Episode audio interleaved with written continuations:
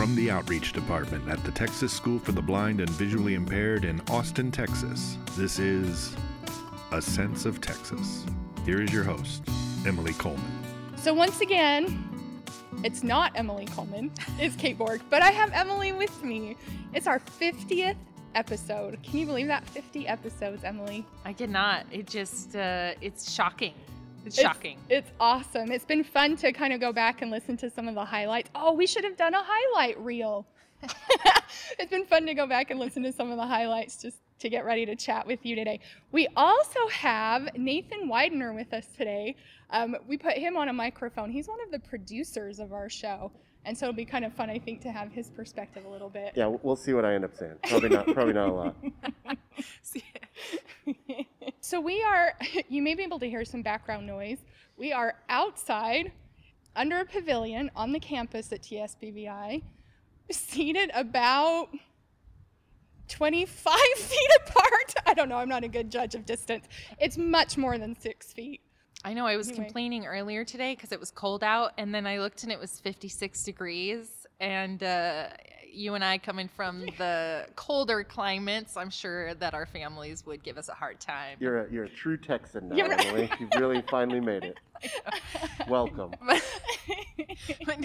So Emily, we I'm excited to get to talk to you today. It you know, we talked a little bit about what we wanted to do for for episode 50 and just thought it would be fun to check in with you. Um, you know, thinking back to the start of the podcast. So the first episode was on October 31st, 2018. And doesn't that just feel like 12 years ago? yeah. Wow. Crazy. yes. So you were new to Texas, you were new to TSBVI, you were new as an outreach director here. So thinking back to that first episode, what's happened since? Share a little bit about your I guess let's start with your professional journey since that time. You know, it's kind of crazy because uh, when I, we started doing the podcast, it was so that I could learn more about TSBVI, about the programs that we offered here. Um, you know, if, if you'll recall, I was meeting with all the different department heads and the principals, and um, really it's because it was meetings I needed to have as a new person to TSBVI, anyways. And I just wanted to bring people along on the journey because I thought the information would be helpful to everybody. Um, and it has sort of continued in that way and then expanded outside of TSBVI, of course. Um, I will say it's been a, a little bit of a struggle in the pandemic. Um, I- don't know if you experience, I'm sure you experience it. I'm sure we all do that. It's like some days I wonder where all my knowledge went about blindness education because it's consumed with epidemiology. And uh, and so I really I really look at, to the podcast now to help sort of ground me in why we keep doing this. You know, we keep having these great guests on that have all this great experience, like Robin Clark's. I just listened to that one um, that you hosted, the last one, and you know, thinking about the expanded core and thinking about the national agenda, and I was like, man, I miss just thinking about those things. So I, I think that one of the great things about the podcast is that it it continues that thread of like reminding us of what's important in our work. Yeah. You know, I, I had to laugh, so I was listening back to that first episode. Um, uh, I'm sorry, not the first episode, but your first episode as the superintendent, which has happened since since the beginning of this podcast. Um, so when Michael Garrett was interviewing you, and uh, in the introduction, you know, he talked a little bit about how the podcast had started and that you were the outreach director. And then he said, and plot twist, she's now the superintendent. And I laughed out loud at that part because I was like, oh, and that was just the first plot twist. because, hi, you're the new superintendent, and plot twist, pandemic. So, talk just a little bit. I think just share a little bit about this last year. I know that's a big, a big, heavy topic, but you know, just I think maybe some of the things that you've learned, some of the some of the things that you're grateful for. You know, it's Thanksgiving week. Um, just I guess from this last year, what have you learned about being the superintendent? Um, one of the things that surprised me was that I didn't get a secret playbook. like, like I mean, we we have actually had an emergency of operations plan specific to a pandemic, And um, so when it hit and I read it, I was surprised at how applicable it was. But then I expected, you know, I don't know, a call from the governor or somebody to say like, "Oh, and by the way, Yeah. this is really how it's gonna how it's gonna play out." And so, you know, we I was like everybody else, awaiting new pieces of information, and um, was actually grateful for the spring when when we remained remote and as we started to figure out you know how does the disease spread? What are some risk mitigation things we can put in place and that kind of thing. Um, and just continually impressed with the teachers and the programs we have and the community that just pulled together to keep doing what was best for kids.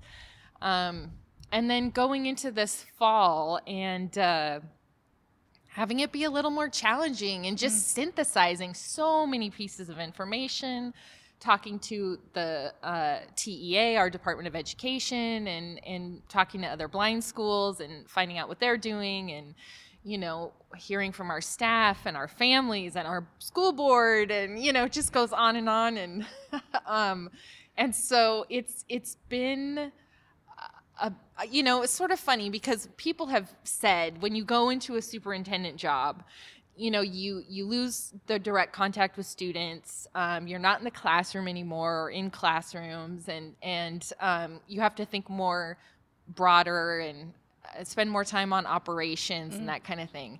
Um, and I was like, yeah, I can get into that stuff. That you know, but I still get to to be sort of the champion for kids. And uh, boy, am I in operations now. so that's been just learning that side of the job times 30. You know, the thing that I'm grateful for is that we have resources to do a lot of things to make it safer on our campus. Um, just this weekend, we had these giant outdoor tents installed for so we could do PE outside, you know, and and provide more outdoor classrooms. And again, I know our schools in the northern climates are probably a little envious of all of that because it's harder for them to be outside right now, but with us whining about 50 degrees, I think that Right, think yeah. we can make, we can make the best use of our outdoor space. So, you know, I just continue to be grateful for the systems in place here to support our kids and the mm-hmm. and the staff for sure. You know what? My first year as a school principal was, you know, we just had we had crazy things happen, like happens during a school year. Not a pandemic. Let me be clear of that. Not that level. But I remember thinking so many times, they did not teach me this in principal school. In fact, I wanted a T-shirt that just said that they did not teach me this in principal school. And so, you know, I I've thought about you a lot this last year, especially. I know that you've been, um, you know, doing some some coursework for your superintendent license and, and and working with some of the folks on Region 13. Are there superintendents that have felt prepared for this, or do you feel like everybody's kind of in the same boat, going like, "Hold on, they didn't teach us this in superintendent school"? You know, I I haven't met a superintendent this in the last 12 months that didn't felt like they were on shaky ground for a variety of reasons. Um, you know, they're worried about making the right decision. Uh, they have a lot of stakeholders. We all do. It's not just teachers and it's not just families and it's also our community and and you know the list goes on and on. And so we're all do, dealing with it in different ways and um, you know we're still reaching out to each other. I we had a meeting with a, a blind school in Canada recently, mm-hmm. and you know tomorrow I'm talking to a gentleman from Tennessee, and next week we have a meeting with Illinois, and and residential blind schools are just so unique that we we're all reaching out to each other to get ideas and and just get through it. So That's one thing I've I've really enjoyed seeing. I don't enjoy anything about the pandemic. Let me make that clear. But I really have enjoyed seeing the collaboration that has come, Yeah. you know, across state and international lines as we're all just figuring this out together. yeah, You know, it's it's been an intense year for sure. Um, so also within this last year, um, you've had the unique experience of being a TSBVI parent as well, and so the other side. So as you've mentioned before, your son Eddie is a student here. Um, can you share just a bit about the experience of having him transition to the campus program and, and what that's like being being a parent here on campus? Yeah, it's uh, you know, it's always um, there was a time when when Eddie was in kindergarten. Actually, I was his his IT, his TVI. I was working as an itinerant in his district, and um, I, that was actually harder than the situation we're in now. Um, as, as I'm sure you all know, TVIs are the first and foremost advocate for students who are blind. And so to be the parent and the TVI, um, I, I often had to bring in colleagues to back me up because it was suspect sometimes uh, to the district, my recommendations. Um, but you know, we moved uh, when we moved here to Austin. We weren't sure if he would go to TSBVI or not. He had really great services in his local district. Um, and great support. And then, um, of course, as the superintendent here, we reside on campus. And so, after many conversations with his team, and, and he had been through some, through some really tough health uh, situations, and so we opted to have him attend here. Um, and last year, it just worked really great, you know, collaborating, and it still is, but it's like a, it's a little more tricky, I think, mm. because, you know, for example, when we brought kids back to campus, he was in the first wave because he um, struggles, he's with the group that struggles the most with any kind of remote instruction due to his multiple disabilities. Um, and so just making sure, you know, the pressure on me to make sure he would wear a mask, you know, like really stressed me out. And the, and then the fact that he would was shocking. it was like, wow, I wonder how many of our other kids could wear a mask, you know, and really um, step up. And so um, it's just been unique during this time because it's it's. Uh, trying to work with teams and seeing firsthand what they're trying to uh, how they're trying to do teaching in such a strange environment for kids that need so many strict routines. Um, so we're a family that's electing for in person for him but i also know exactly everything on this campus that's helping keep him safe. And so it right. makes it not such a tough decision. Um, and then I have two girls that are in gen ed in public schools, and they're both doing remote learning because for them they have no issue with it. Mm-hmm. So it's it's families are making tough decisions right now based on a lot of factors, I think. Um, I, I appreciate what you said though about you know systems being put in place to keep everyone safe and and that's the thing that I have been so grateful for, and I think I can speak to a, a lot of the employees here at TSBVI is we've been very grateful for your transparency, you know, and we feel like with we have a fantastic health center. Mm-hmm. Um, Sally Friedman, our, our, our lead nurse there, is just is just awesome and incredible, and you know, a, a team of people that are putting so many things into place. In fact, last week even I I learned how to do a rapid COVID test, which again they didn't teach me that in principal school. me too, me too. um, but I just so I I guess just you know a thank you to you because we know that it just has not it's not been easy on any level, but um, I think the TSBVI community at large is grateful to you and to the transparency that that we felt through this process. Yeah, and we and we keep you know asking staff all the time. Let us know if something's mm-hmm. not working or if if uh, there's a problem that we don't know about because we know the folks in the classrooms and in the dorms and on the buses and in the health center, you know, they have that firsthand perspective that I just don't have. And so getting that mm-hmm. as much as we can has also been really helpful. Yeah. So I want to come back to the podcast a little bit, and, and this might be a fun place to loop Nathan in too. So, listening back to the first episode, you said that the hope is that the podcast will be a dialogue with families and professionals to help navigate resources and, service, and services for students who are blind, visually impaired, and deafblind. So, especially through the pandemic, do you feel like that mission still holds, or how do you feel maybe that that has evolved since then? You know, I I do think it still holds. I think what the one thing that I would add is that I've noticed lately that we are um, focusing on maybe not trends, but mm. but we've done a lot of interviews that are at the front end of something you know and and i'm really proud of that like like the one we recently did with penny on the access and engagement survey yes. you know um at, not not talking about results yet because we're not there but talking about the need for that information um, some of the person first language stuff we did which was based on opinions and hearsay and and was sparked by a conversation on Twitter of all uh-huh. things. and uh, so I think that you know that's something that I'd like to see continuing is that we are. Um, oh, and like the emotional literacy with Scott, that that got a huge traction, you know. So things like that, and the TDB pilot, and you know, we're I think people know TSBVI is um, at the front of a lot of things just because of the the systems we have in place. But we also know that you know to publish something takes a lot of time.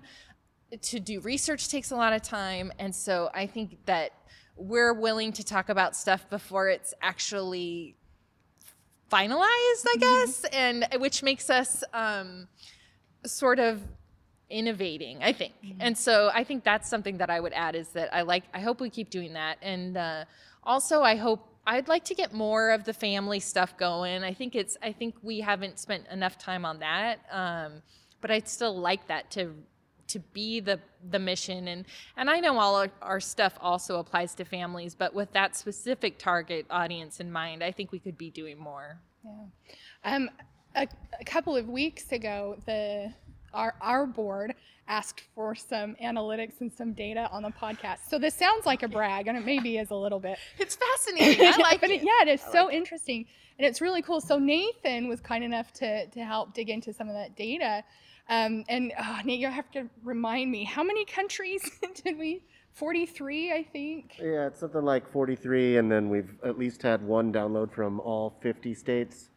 Mm-hmm. And then uh, I don't have all the analytics in front of me, but we're at like 10,000 plus downloads or something yeah. like that, 12,000 downloads. So. Averaging, um, I can remember this because it was 333. So averaging 333 um, downloads per episode, which That's is really awesome. cool. Yeah. But yeah, just to think the international um, reach. And again, you know, it, it it is a little bit of a brag, but mostly just looking at those numbers was very humbling to say people in our field, families, um, professionals, I think are, are, looking for that connection and looking for that collaboration.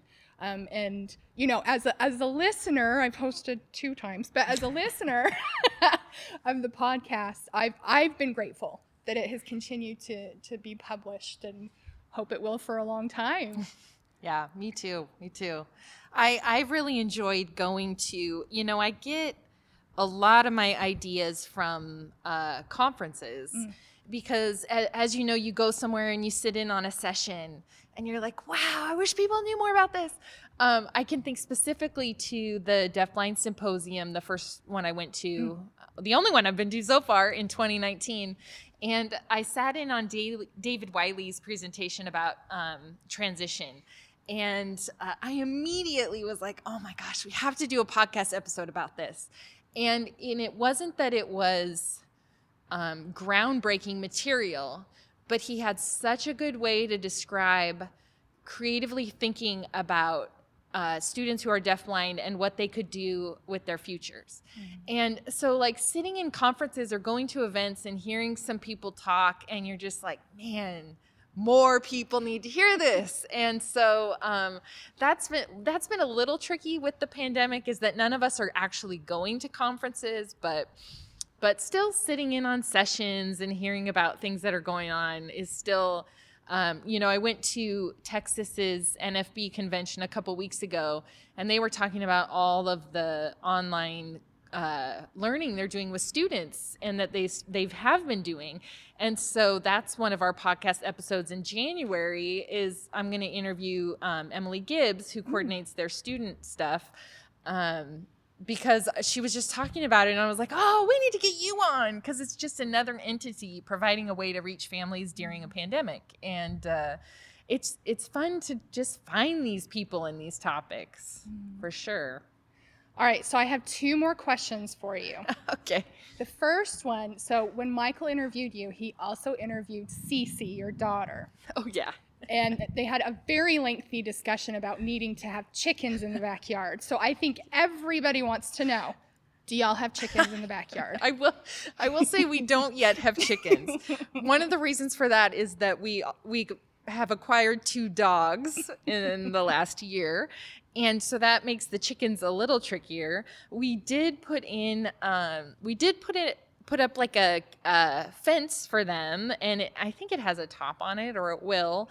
Um, and so my husband James definitely plans to get the chickens, but I've also been warned by some staff that are very up to speed on wildlife around here that uh, there are hawks, and uh, we've seen fox around here, and so we're uh, we're cautiously proceeding with chickens. But our family is obsessed with eating eggs. I know. That's, I mean, we, I can't, I, I can't even explain how many eggs we go through and why that happens. So I don't even know if we can get enough chickens to accommodate that need. But I'm sure Cece would be happy to harvest the eggs if we could make that happen. make it happen.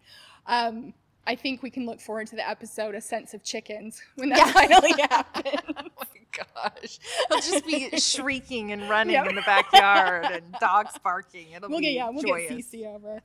All right, last question. What's your favorite self care routine right now? Oh my gosh. you know, I um isn't it hard to define what is self care and what is just like hitting pause? I know you said nap. You know, I I just was visiting um, with my uh, best friend Andrea, and we were talking about how both of us are so good at doing nothing. like, and uh, I feel like I my brain has worked so hard during the week that I spend a lot of times on the weekend just binge watching TV or sitting around with the kids watching a movie and that kind of stuff. Um, but my favorite thing to do is beside well, I have two things. One, I like to sit on our front porch and read and read something for fun. Like I, re- I really like to do that. But the other thing I really like to do is um, I have a very old TV in my sewing room that has like a VHS player in it. so Wait, a V a VH what? I know, I know. Remember those v- VCRs? Um, and so I like to uh, put in old movies that I have on VHS in my sewing room and quilt, and just I could spend. In fact, last weekend, do you remember the old Anne of Green Gables movies? yes. Like everybody loves Oh. them. Nathan's laughing because he's like, "Why would you admit to that?" I'm sorry, we just added like 30 minutes onto this episode. Hold on. But they so there's a place here called uh, it's a chain but it's called half price books Mhm. and they sell old v- vhs tapes and they had all three Anne of Green Gables movies, which are two tapes per movie. and so last weekend, that's what I did. I, I binge watched Anne of Green Gables and worked on a, a quilt project that I had. and, it's, and yes, I'm. I don't know what I'm admitting to right now, but it's pretty wholesome and it felt great. I think, that's, I think it's just a shout out to our Canadian listeners. Yes. I believe. That's right. Yeah, that's what you're doing that for. So thanks, right. thanks for listening, Canada. Yeah. For sure. I think my public library where I grew up had a had copies of those that had my name on them. No. Yeah. I know. Oh, I love it. Well, Emily, thanks so much for spending some time. We know it's it's been how many times have we said it? It's been a crazy year, but we're grateful for your leadership. And hey, 50 episodes. Yeah. Look Well. I'm I mean, I'm I'm excited for that we keep doing it, that we have people that want to do it, like Nathan and Lowell and yourself as their, you know, team leader, encouraging us to keep keep doing it and I'm excited because our next episode in December is going to be students doing some monologue work. I think some of our theater students, and so getting them involved is also one of my favorite things. So, Yeah. who knows what will come but uh, we keep getting ideas so feel free to email us if you if if anybody listening has an idea or if they want to be interviewed i i have a short list of people i still need to follow up with so i should probably get on that Well, you've got at least 50 more episodes to do it, let's hope right? so let's hope so This has been a presentation of the Texas School for the Blind and Visually Impaired Outreach Department. If you have any questions or suggestions for topics to cover in future episodes, please contact us at podcast at tsbvi.edu.